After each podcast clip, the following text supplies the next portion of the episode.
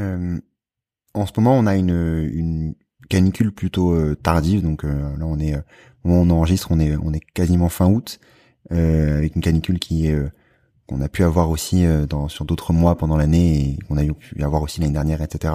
Quel impact ça a cette montée de température tardive par rapport à d'autres montées en température plus tôt, disons dans l'année?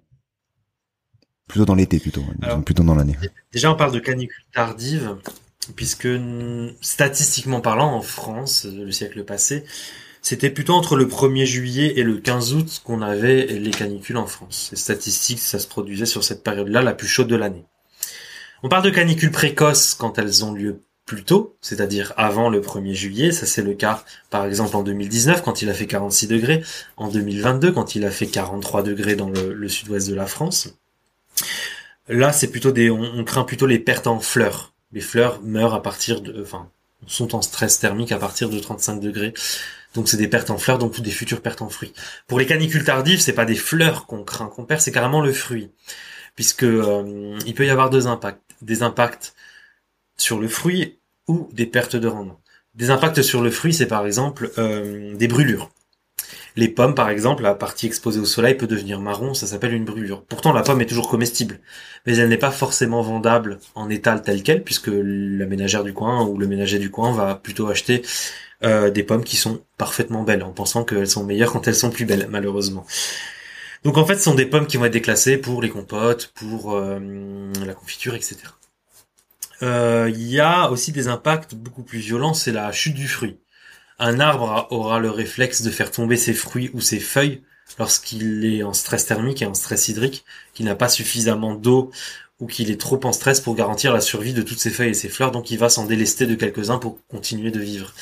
Et c'est plus ce qui peut se passer, c'est le, cas le plus dramatique, c'est-à-dire que bah, quand le fruit tombe et qu'il n'est toujours pas mature ou alors qu'il a touché le sol, on peut pas forcément le récolter pour des raisons sanitaires et le mettre sur le marché euh, parce qu'il y a des bactéries du sol qui peuvent remonter sur la pomme et qui peut être du coup qui peut moisir plus rapidement du coup que lorsqu'elle n'a pas eu ces bactéries là. Donc euh, donc voilà des impacts directs de perte de rendement sur euh, la vigne, sur l'arboriculture, également du stress thermique pour les animaux d'élevage comme on l'a vu précédemment, également une reprise de la prairie en verdure beaucoup plus tardive, c'est-à-dire que la prairie va repousser, jaunir et reverdir après l'été plus tardivement, donc de l'alimentation en moins pour les animaux d'élevage. Heureusement que cette année on a eu un printemps plutôt pluvieux, enfin ça dépend des régions mais on a rattrapé l'an dernier. Euh, et ça a des impacts aussi sur le tournesol, le maïs, qui sont les cultures en place en ce moment. Ça accélère le cycle de culture, mais ça provoque pas forcément des pertes de rendement massives comme on peut avoir des sécheresses tout le, qu'une sécheresse qui peut avoir tout le long de l'été. Donc ça a moins d'impact quand même une sécheresse, une, une canicule tardive, sauf sur les fruits et le vignoble, mais il faut quand même les, prendre en compte puisque ces stress répétés de canicule, de gel et, et de sécheresse sur les arbres et sur la vigne peuvent fatiguer aussi les arbres et la vigne et à terme ça peut entraîner une maladie et voire la mort du végétal.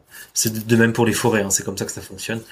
Donc c'est pas parce qu'on n'a pas des pertes de rendement que ce stress-là ne s'ajoute pas à une montagne de stress qui a déjà eu lieu ces cinq dernières années et qui fait que le végétal s'affaiblit d'année en année.